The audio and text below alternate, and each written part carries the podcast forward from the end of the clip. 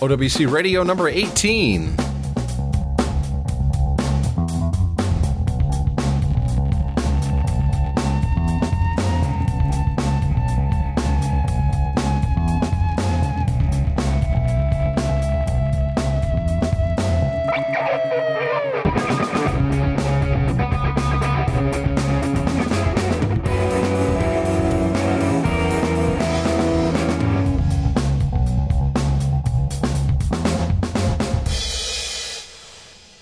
Everyone, my name is Tim Robertson. I am the host of OWC Radio, and this is episode 18, like I said at the very beginning of the show. I've got a really cool interview I'm going to stick in here towards the, uh, well, towards the end, obviously. Uh, it's with Chuck Joiner, he of Mac Voices. You know, Chuck is um, just a really, really nice guy, and I hope you guys enjoy listening to the interview as much as I had actually recording it. Now, I did that on Monday, and today is Thursday, and I haven't listened to it back, so I'm kind of uh, I'm looking forward to listening to it myself. Sometimes, right in the middle of doing an interview, uh, you lose track of you know exactly what someone said five minutes ago because you're kind of in the midst of it. I love going back and listening to interviews, and uh, one of the problems that I run into is I think, oh, I should have asked him this or I should have asked her that, but it is what it is. And I hope you guys enjoy it. If you do, and uh, you like the way Chuck sounds, his attitude, really, you should check out his own podcast as well, macvoices.com. You can find it on iTunes, and we will link to it up at OWC Radio. Speaking of OWC Radio, I don't know if you guys have been going to the website a lot or not, but one of the things that we just posted this week is called OWC TV and it's the newer technology window mount for iPhone 3G and 3GS. It's a video that I did with Grant Dalkey. It's kind of a tongue in cheek a little bit. We had a little fun with it. The whole thing is pretty much improv. Um, I, I think you guys might enjoy this video. So if you actually want to see me on camera, and honestly, I have no idea why you would want to do that, but if you did, go up to owcradio.com and it's posted directly underneath the show notes for OWC Radio number 18. That's the show. So there are some uh, things going on in the Mac, in the Apple world, and I wanted to talk about those a little bit before we get to the interview. First thing I wanted to talk about is the iPad. Obviously, Apple said that you're going to be able to buy the iPad um, just next week. Won't get it until April, but you can, you know, plunk your money down ahead of time. I am wondering though. I don't know if I'm going to pre-order it right away or I'm going to wait a week or so. Um, if I don't, my fear, of course, is I might be on some kind of a waiting list. Might be a couple weeks or a month afterwards. Uh, is there a delay in production? If I order it, am I going to get it the day it's released, uh, a day or so afterwards? Do I have to drive to the Apple store or will they ship it to me? I don't really care either way. But if I do pre order it, I would like to get it as soon as possible. And, you know, at this point, I might just wait until Apple actually releases it and just go to the Apple store. Now, the last time I went in to pay my iPhone bill at AT&T, they have this little machine that I can literally slide cash into to pay my bill. I love it. Uh, it's no cashier. It's all kind of like an it's a reverse ATM, if you will, because I'm putting my money into it instead of taking money out of it the guys behind the counter told me, and I asked, I said, Are you guys going to sell the iPad? And he said, Oh, absolutely. I said, Both of them or just the 3G version? He says, Well, I think we're getting both, but I'm not sure yet, but I'm pretty sure we're getting both. So if that's the case, I might just go there because unfortunately there is no Apple retail store um, real close by. It's about an hour drive to either Grand Rapids, Michigan or Ann Arbor, Michigan for me to go to an Apple store. And I was just at one a few weeks ago taking my second oldest daughter's iPod Touch in for them to look at it because it wasn't taking a charge, it wasn't syncing with her iTunes. Um, but it's working now, so all's well. But getting back to the iPad, I'm kind of wondering what you guys think of this. Do you think the iPad is going to be hacked in the same way that the iPhone was jailbroken pretty quickly after it's released. Now, I never got into the whole uh, jailbreaking my iPhone. And for one very important reason, I didn't want to lose service with my phone. Now, nothing I read online suggested that would happen, but just the fact of, of jailbreaking my telephone to install, you know, of dubious quality third party apps that weren't vetted or anything, just throwing anything on my iPhone, which sounds appealing in, in some regards, but if something happens, it's on me. I can't go to Apple and say, hey, I downloaded this from your iTunes store and it, it killed my phone. you guys owe me a new phone.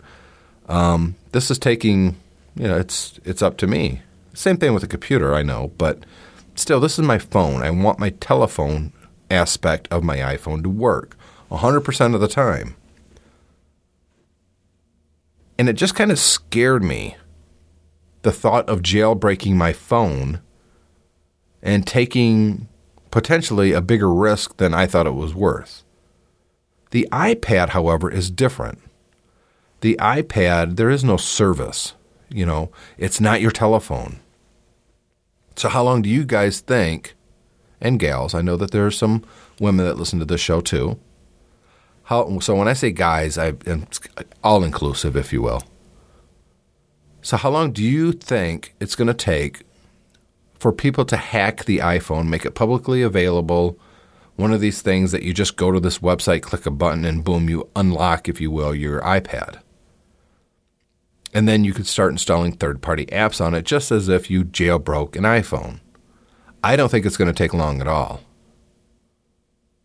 How long do you think it will be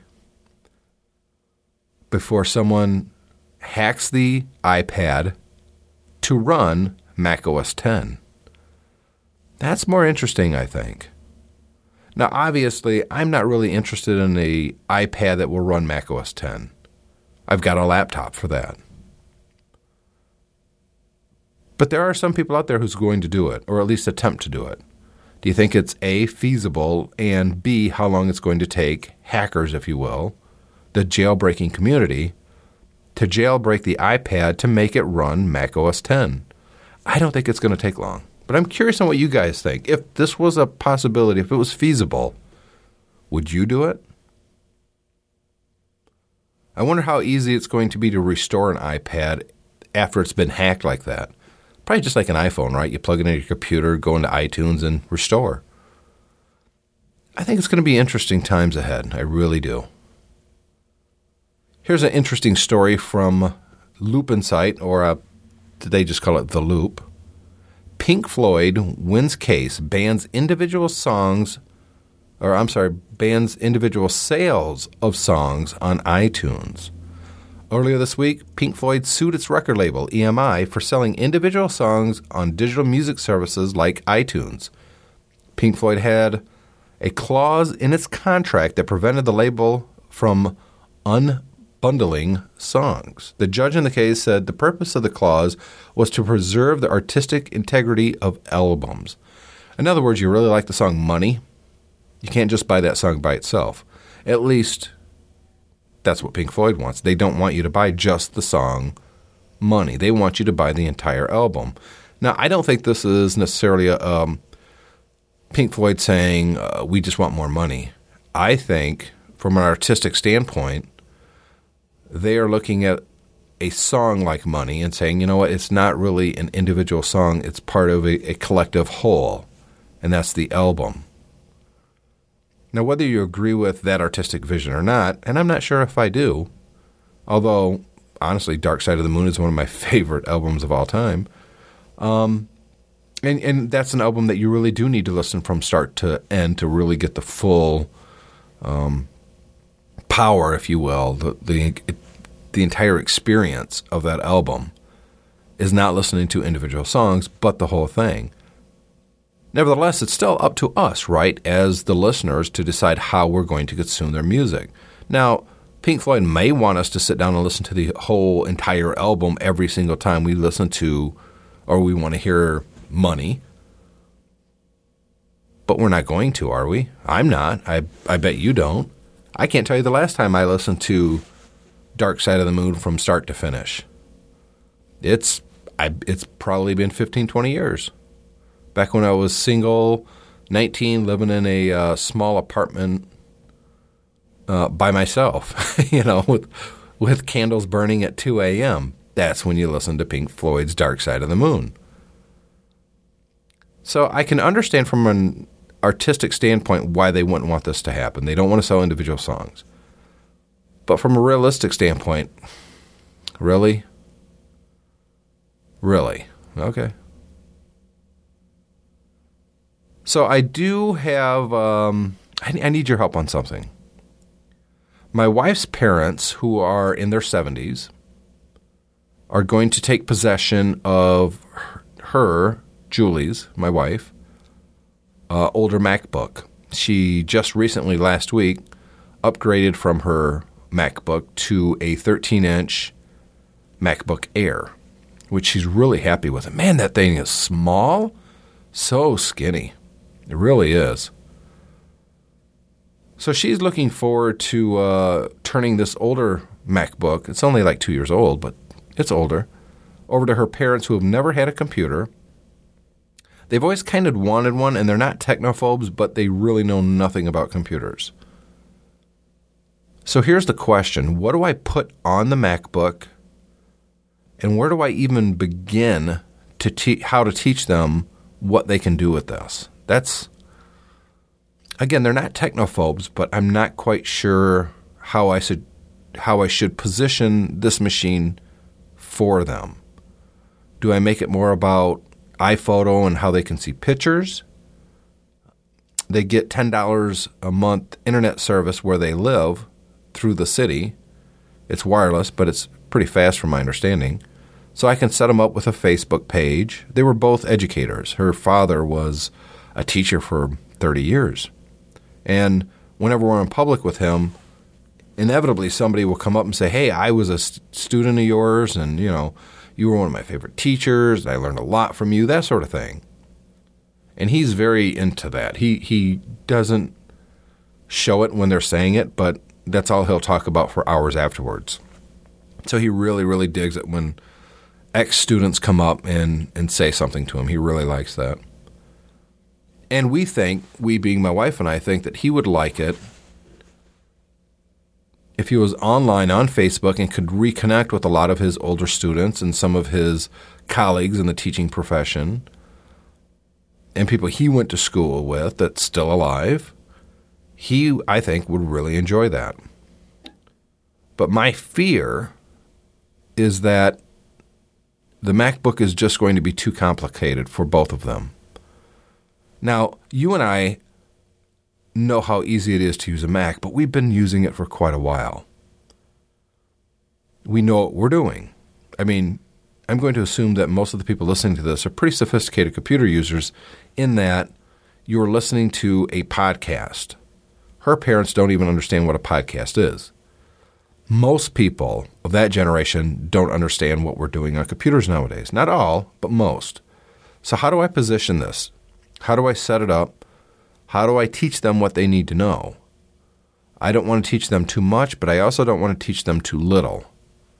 So, any input that you may have into this would be much appreciated by me. Um, personally, and quite honestly, I was thinking it might be better to sell Julie's MacBook and then take that money and just buy them an iPad. Even the the Wi-Fi only 499 model is probably more than they'll ever going to need. It's small, it's easy to get around, it's Wi-Fi, and that's how they'd get internet connection anyways. And they could do all the stuff that we're talking about, right? They can browse the net, they could jump on Facebook, we can put pictures on it for them, not just us, but the rest of Julie's uh, family.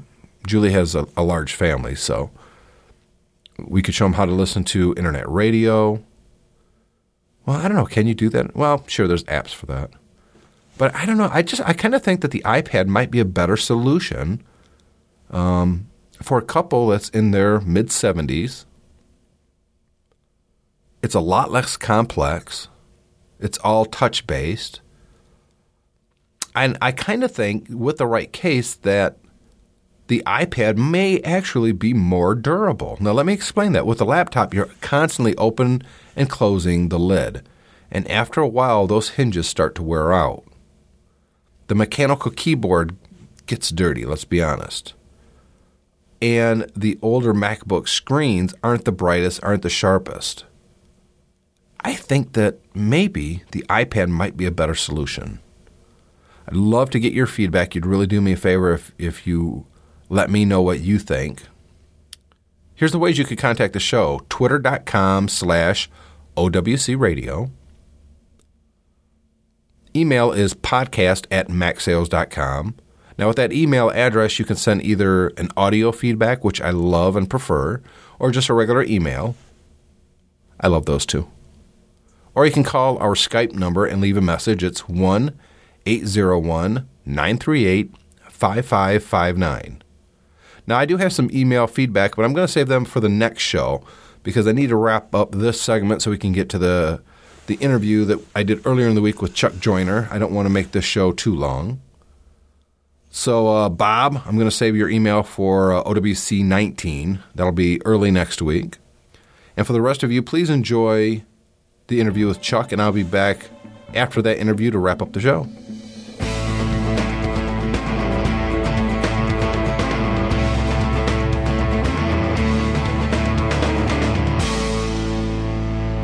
And I'm joined by Chuck Joiner. Hello, Chuck Joiner. Hey, Tim Robertson. It's good to talk to you. Yeah, I really appreciate you coming on the show this week. The talk of the Mac community, Mac Voices with Chuck Joiner. This is a great show, Chuck. Uh, how long ago did you start Mac Voices and, and what's it all about?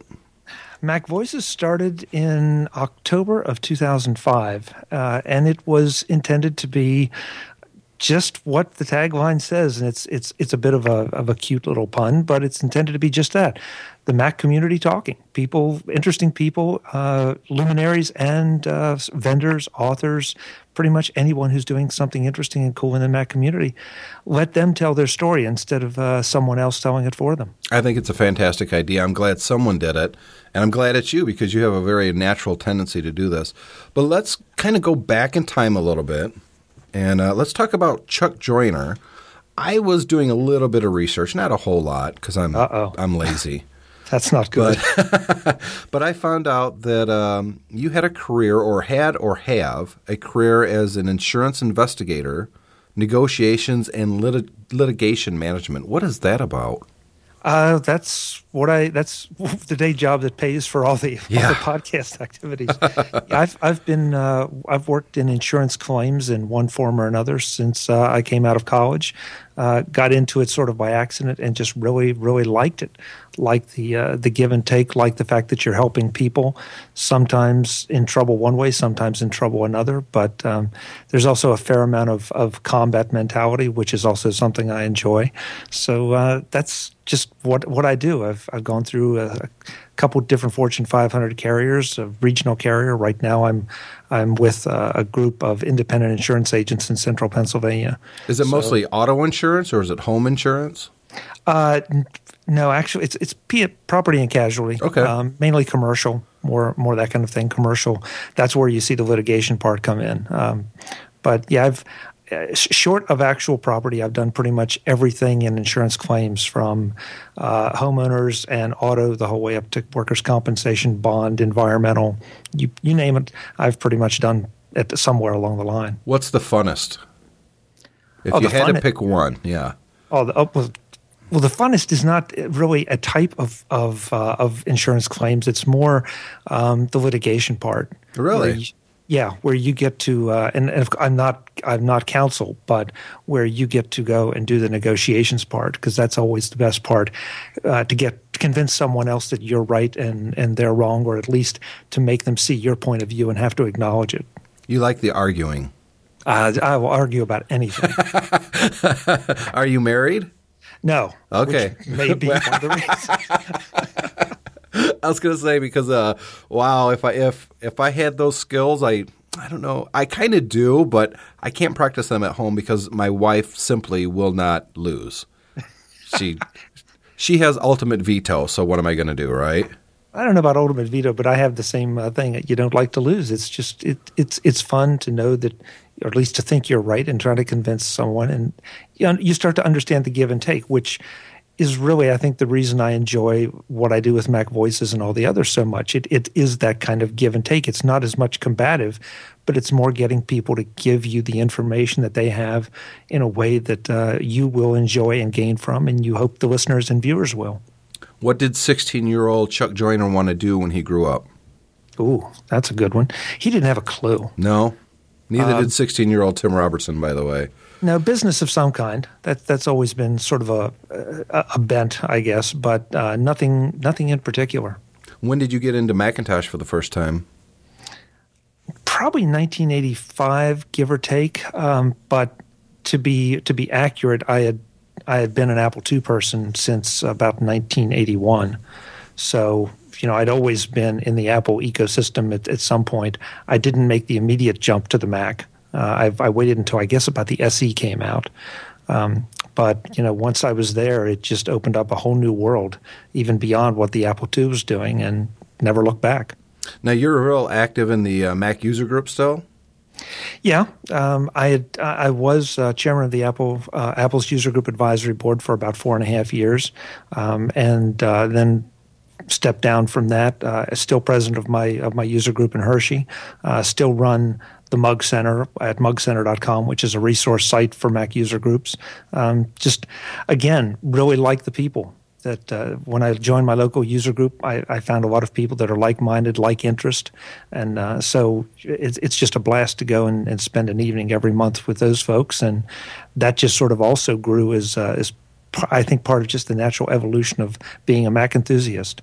You know, a lot of people talk that mugs are dead at this point. The internet has pretty much killed a user group.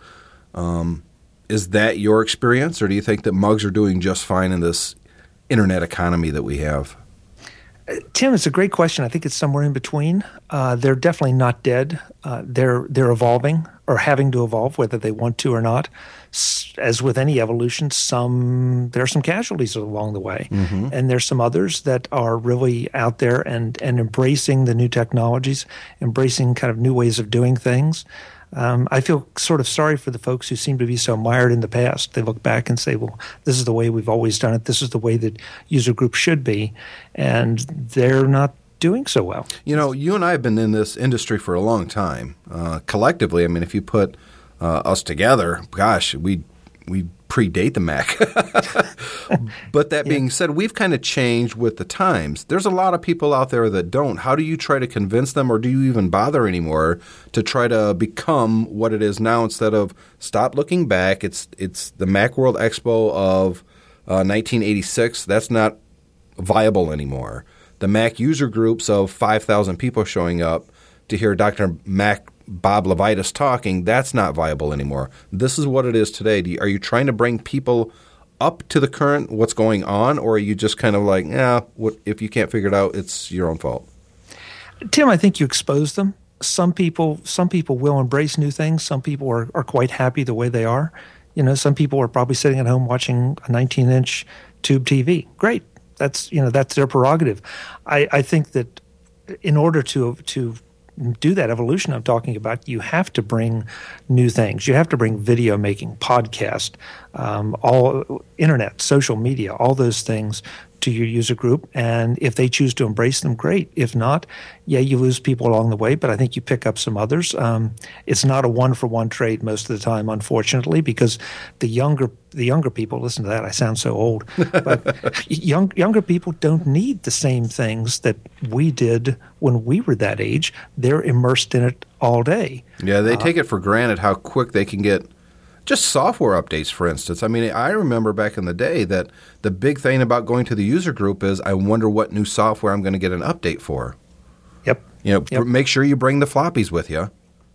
Yeah, and now I, I, I, still think that that user groups can serve a purpose in that area. You can get a lot of information. You can see a lot of demos. Um, our friend Don McAllister does such an amazing job. I always bring Don's name up because he's the gold standard of, of, of online demos. Um, but at the same time, there's still something that sit down with someone that you know, local at your group, who is showing something and ask questions. And a lot of the times, it becomes almost an experimental session. I know when I demo certain things in my group they ask, well, how do you do this? I don't know. Let's see if we can figure it out. Yeah, that's fun, isn't it? Yeah, and, and it's it's a social aspect. You know, in, in, a world of social media, everybody's still craving for that connection. And you and I both just came back from MacWorld, and that's a whole other topic. But there is that there is that sense that everyone around you shares a, a, large percentage of your interest. That's what happens when you go to your local user group for that for that evening.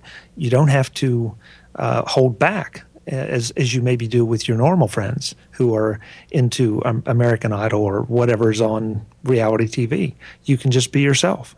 Yep, absolutely. What was the start of your online? Uh, I want to say personality, but that makes it sound phony. Your online life. You know, when you first kind of put yourself out there online, what was that thing that you were putting out there? Was it a of course, back in the day, there was no blog, but I, I assume that it was a web page of some sort. Yeah, I, I think like like so many people, uh, I started with a vanity site. Just you know, you did, none of us knew what what we were going to do with it. We just knew that we thought we should have it. Yeah. Um, I, I, in fact, I remember exactly what spurred me into it to to want to become a publisher. I had, I was at MacWorld Expo. Uh, I'd, I've forgotten the year. I'm sorry about that. Um, but I went to one of the uh, the feature presentations. Kai Krause, Graham Nash, Mm-hmm. Um, I can't remember the comedian. I'm sorry, um, but a few other people, and they were talking about the things that they were doing online, and it's like the light bulb went on. This is something that is going to be important, and you better start to learn now because it's just going to just going to get worse. uh, so, I you know I, I, bought bought my domain and put up a page, and uh, that's probably the most the, the website that's in the least or most disrepair, I should say. it's still up then. It's still there. Yeah, right now it's just sort of a catch-all for uh, for Twitter. But uh, I, I, keep thinking tomorrow I'll I'll revamp that and get to it. Yeah, um, it's one of those that you, if you don't keep it on t- on top of it immediately, it just kind of falls by the wayside, and it becomes one of those projects for the future when I have the time. Which, if you're anything like me, you just never have that time. Well, what I found was that there were other things like the Mug Center, which is the first website with a purpose, if you will, that uh, that I did, and Mac Voices and, and Mac Voices TV and all the others, that they became uh, sites with a purpose. You know, my own personal site didn't really have a purpose other than just to talk about what interested me, and I didn't think that was that much that interesting to other people. So I focused my efforts elsewhere. At the end of this uh, interview, Chuck, I'm going to do what's called this or that, where I'm going to ask you five questions and there's no correct answer. I'll just uh, present like white or black, and you could say, well, black because I have a black car, uh, okay. that sort of thing. That's going to come at the end, but before we get there, let's move up in time a little bit to podcasting. What was the first podcast that you listened to, and what was the first podcast that you listened to that made you think, I can do that? Oh, okay. I can't answer that, but I can tell you what happened. Um, there were there were things that predated podcasting as you and I know it. Yep. There were online audio shows. Oh, Shawn King had a thing for ten years before podcasting was you know out there. Yeah, and I was on that show for a while as the user group correspondent. I remember. News. and um, yeah, and, I'm showing uh, my age now, aren't I? Well, did I bring any numbers up? um, but uh, again, you know, the it, it, at that time I was very much embroiled in the user group thing. I felt like there were so many stories out there in the user group community that weren't being told. So I started doing what was not a podcast at the time, which was an online audio show that you could listen to online or download, um, called the User Group Report. And it was similar in in focus to uh, Mac Voices now, but only limited to user groups and the occasional foray into a vendor or someone like that. And I started that uh, in May of 2001 and kept it going until Mac Voices started, um, mainly because when podcasting came along in 2005 and four. ended up four? Yep. Four, you're right, you're right. Um, I only know that because I started in 2004 and I I didn't invent it. yeah, no, you're right. You're right. And and I started getting emails from people who had found the show in iTunes and they said, you know, I really like what you do, but I'm not a user group person and I found it by accident. And I sort of realized that okay, I have a branding problem. Let's fix it. And so that's when we we sort of changed the focus from user groups over to the the larger Mac community, and uh, it became Mac Voices. What do you like about podcasting personally? What is it about that it draws you in when you get home and you set up your microphone and you're getting ready to start, what's the thrill for you? I mean, because you've been doing this for five years now, something's got to keep you going. You're not getting rich off of it. Nobody is. So, what keeps you coming back to that microphone? The people. Yeah. They're the coolest people in the world because they have so much passion about what they do. I mean, I know there are plenty of people out there, they're doing it to make a living, but I don't find anybody in the Mac space that is just sort of there because it's their job and they go home at night and sit on the couch. They just have a passion for it. And, and I'm drawn to people with passions. I, I think that it's great. You get any of the, well, just go back and listen to any show and, and you hear people that are really excited about their piece of software or their book reporting on a piece of software or whatever it is that they do. And that's that's the thrill. Why don't we find PC users with the same types of passion as Mac users tend to have? And I don't mean to be too generalized in that, but I think it's pretty much true. What is it about the Mac platform, this community that surrounds the Macintosh? And you notice I'm not saying Apple, I'm saying the Macintosh here.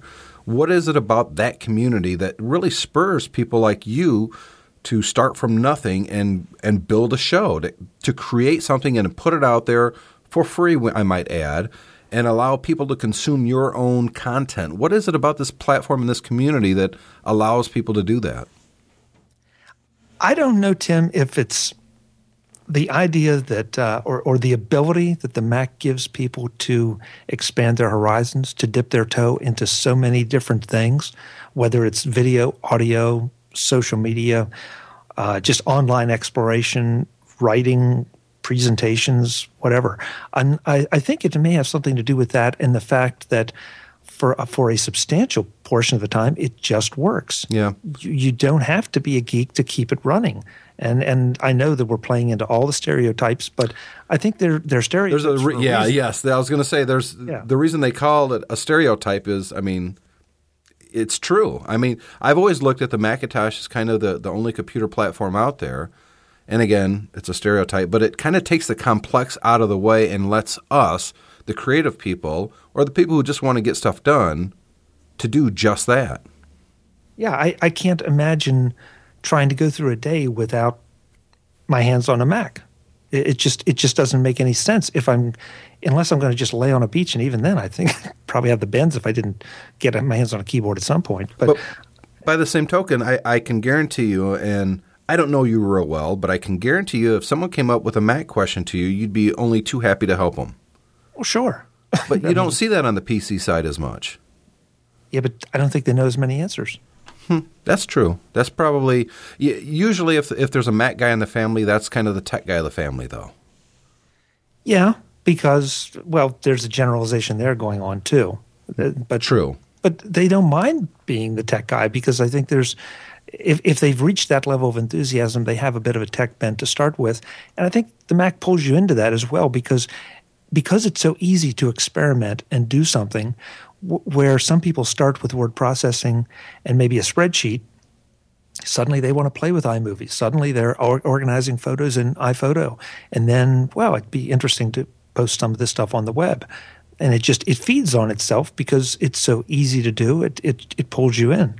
That's how uh, mymac.com started back when I was running that website. And when I first started that back in 1995, it really came about because I found this program, and you'll remember this, I'm sure, called DocMaker. Oh, sure. And with DocMaker, um, the way I created it and the way I made it look is the way it would look for everybody. And that was almost unheard of back in 95, 94. Uh, because if you just sent someone a text document, unless they had the correct fonts and all that, it just it never came out right. And there was no PDF, so it was the software that kind of allowed my creativity to spring forward. Um, so we know about the podcast, and I'm talking about the audio here. What is MacVoices.tv, and how did that come about? Mac Voices TV came about because just like I said, it sucks you in. You know, you're doing you're doing audio, you you see things come out imovie comes out you start to play with video and you think hey this would be really great to incorporate not to just let people hear some of these folks but to let them see some of these folks and to to be able to do things that in, in a visual fashion. Um, so it's it's really sort of just starting to come into its own as my skills get to a point where I'm a bit more comfortable releasing things because I'd rather not have them look like a third grader did them. Um, but it's just again that natural outgrowth. I think of of what I have been doing. Uh, it only makes sense to take it over to video. Video is different. It's harder to produce. It takes a lot more time to produce. It is a totally different. Uh, uh, content model when it comes to viewing or using it on the other side. Uh, audio, you and I both know you can do that in your car. You can do that when you're doing the anywhere. laundry. Yeah, any, anywhere. Um, video, if it's going to be effective, people have to sit down and watch it. So I, I, still will focus, I think, at least for the moment, on the audio, but the video just adds that extra dimension. Do you think that video is going to become the next type of for instance, podcasting is huge because, in my opinion, it's it's time shifting. Do you think yes. video is going to go that route as well with the the video podcasts? Tim, I can I can only answer that from the way I look at it. That's the way I use video. Yeah, I don't too. watch anything live. So the the live shows, with all due respect to the folks who are doing live shows, that's great. And if your audience uh, accepts it and demands it, wonderful. And I'm not saying I'll never do a live show, but I don't think it's ever going to be my predominant thing because I'm I've, I watch and listen what I watch and listen to wherever I can, whenever I can, not on someone else's schedule. Is it frustrating to you to listen to an audio podcast and the people continuously talk about the live video feed that's going on at the same time when you know darn well that as big as the the video audience that they have at that moment is is dwarfed by the number of people downloading the audio only portion. If it's done right, it's not. You know, if it's if it's part of it, it's documenting uh, much the same way that you and I documented things at, at MacWorld. There's there's kind of no way not to ignore what's going on around you. That's part of the live experience that they're having. If if they use it as a source of information and of questions, that's great. If if they're just you know sort of giving shout outs to the people as they come in the chat room, then it gets to be a little annoying. Mm. No names, please. no, I'm, I'm, not even. I, I, really, I was not even thinking of anyone in particular when I said that. I just, as as a matter of how how those are produced, uh, I think you're right. I think it can be uh, an asset to the show. I think it also can be a detriment to those who are not participating live. One of the things about the uh, living in America as a business person, uh, especially if you, have got a fairly large company and you're on the stock market, is they're always looking for growth. What's the next thing? How are you going to increase this number or increase that number? Do you think of those kind of um, business plans when it comes to Mac Voices? How can I? What's the next level for Mac Voices? How do I get even more listeners? Or do you not even worry about that? I, I, think about it. I can't say that I worry about it. Uh, I, I, like to think that uh, if you're doing something of quality, if you're doing something of interest to people, the word will spread. And and that's the way I'd prefer for people to find my show. I love it if they stumble across iTunes. That's in it across it in iTunes. Excuse me. That's great. But I'd much rather have them uh, start listening to one of the shows or watching one of the shows because a friend of theirs said, "Hey, this is really great," or they saw something written up, uh, a positive review somewhere. Uh, so I don't have particular strategies uh, at the moment. Well, that's not true. I have a few, but nothing that I've, i want to go out and conquer the world and have 10 million viewers or listeners. I don't think that's the kind of show I produced. So that's therefore not my goal. Do you remember the first time you got feedback from someone on the other side of the planet and it kind of blew you away? Oh, yeah. It's like, wow, there's somebody out there really listening, and they're listening in Australia. They're listening in Europe. Is, it, they're listening in Egypt. Wait a minute. What? I mean, I knew they could. I just didn't know they would. And it's it's and it's, then reach out to you about it. Yeah, and it's it's quite uh, it it's there's no question it's it's a bit of an ego stroke, but it's also it's also very flattering that someone would would give you the time that it obviously takes them to listen. If you had to recommend, other than your own stuff, um, another podcast for someone to check out, what would you recommend?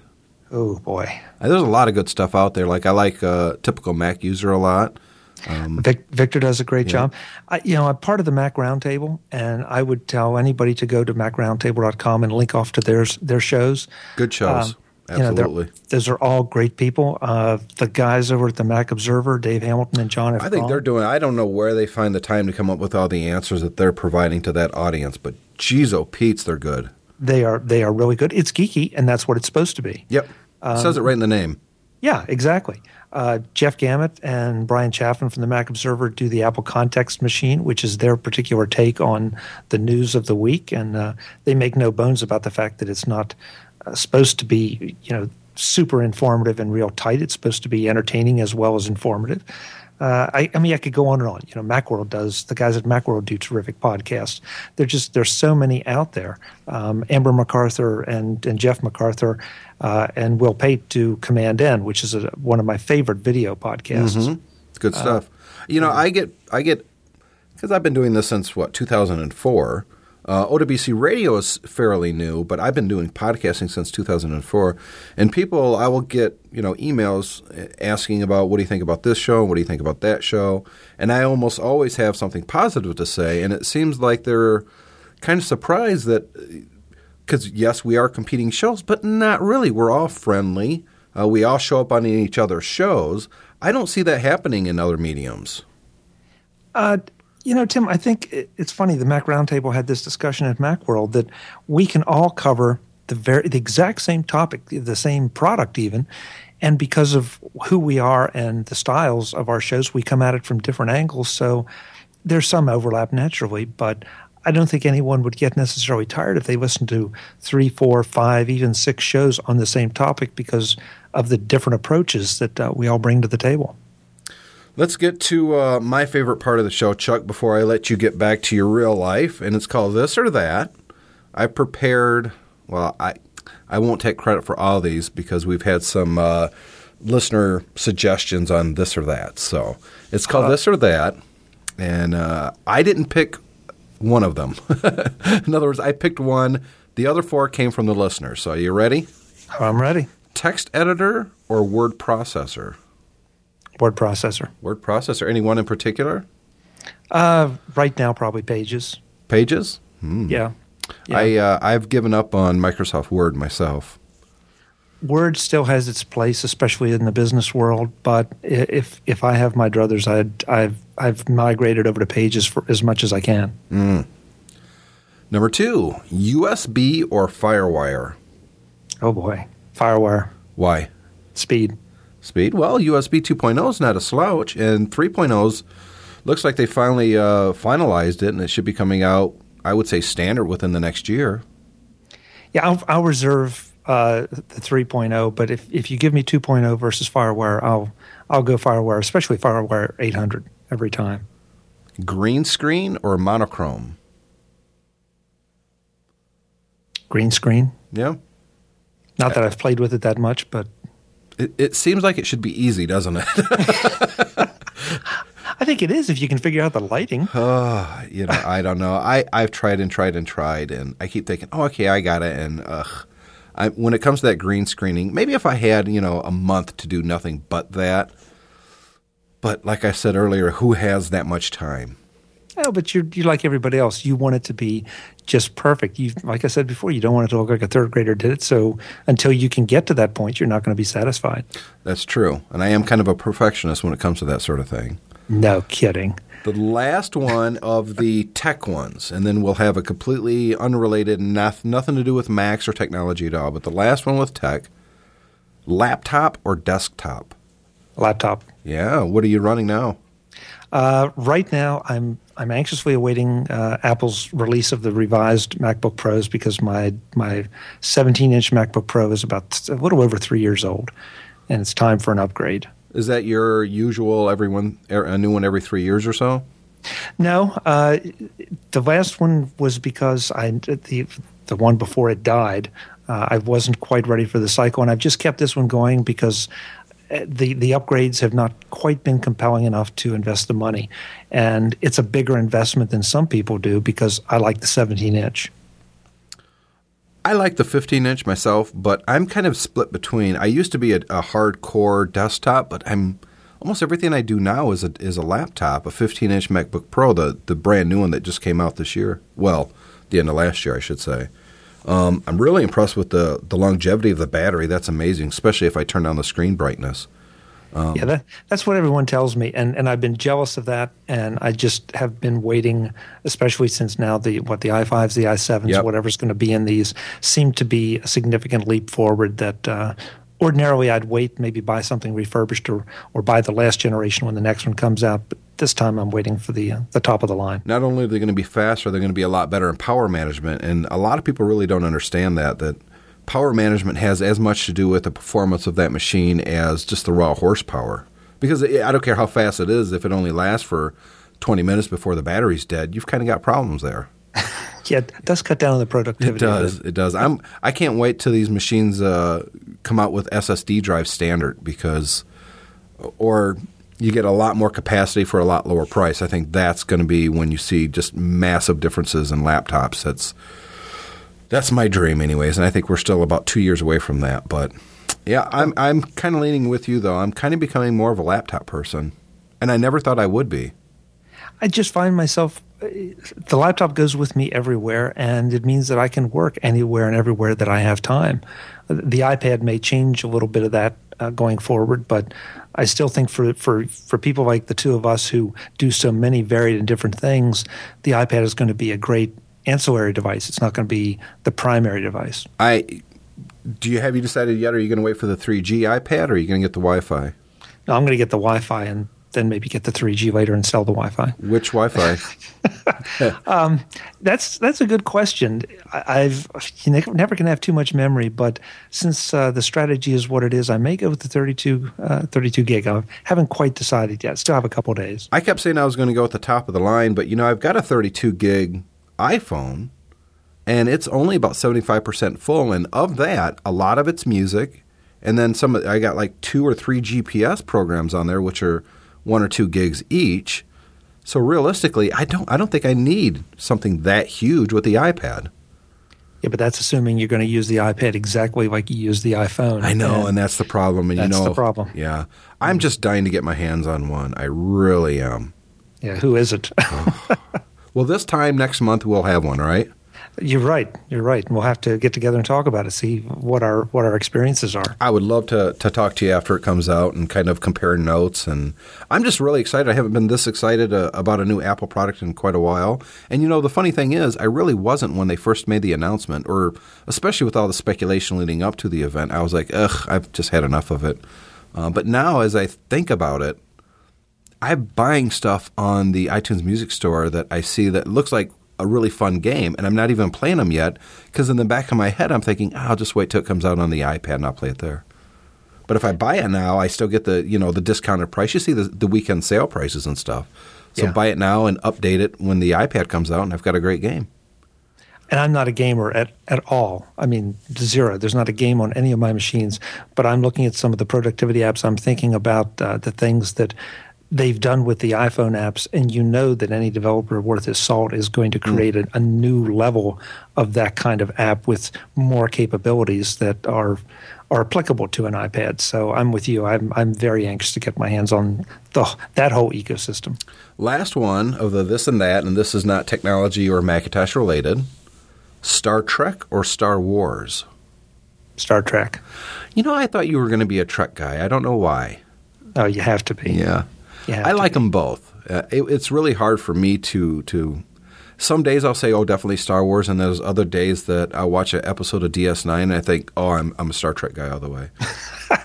I Star Wars is fun in in sort of a oh god, I'm going to get emails for this, but it, it's a little more fairy tale-ish, comic bookish. Oh, I think that was it was designed that way. Oh yeah, and, and there's nothing nothing wrong with that. I I've, I absolutely enjoy Star Wars, but the Star Trek universe just appeals to me more because it's a bit more serious. What show was your show? Oh boy, that's a great question. I can't really say. I when each of them was on, that was yeah. my favorite. I didn't like Enterprise as much. That that show was kind of uh, I don't know. It just didn't feel like Star Star Trek to me. Interesting. Now I I really enjoyed Enterprise. It felt like it got off to a slow start but I, I at the end I was really sorry to see it go well, because the characters had finally been developed. You finally felt like you knew them, and then they pulled the plug. I, I kept thinking Sam was going to quantum leap out of the body, though. Well, that's see, that's I couldn't get past it. that's part of the problems when the actors stick in genre shows. You, know, you inevitably that, compare compare characters. Wouldn't that have made the greatest season finale of all time? If he would have jumped out of the body at the last minute and you went, "Oh my gosh, it's part of Quantum Leap." I don't think Rick Berman would have ever let that happen. No, probably not. No. Chuck Joiner, I want to thank you very much for being on OWC Radio this week. Uh, where can the listeners go to learn more information about you, your Twitter, your websites? Give us some URLs. Oh, there are a lot of them. Twitter is uh, twitter.com slash Chuck Joiner, all one word. Uh, MacVoices.com, of course. MacVoices.tv, you mentioned. Uh, the other two shows I do are Mac Notables at MacNotables.com and the Mac Jury at uh, MacJury.com. And if you didn't write all those down, just go to MacVoicesGroup.com and you'll find links to all of them. Chuck, thanks a lot for joining us this week. Tim, it's a pleasure. Thank you so much for having me.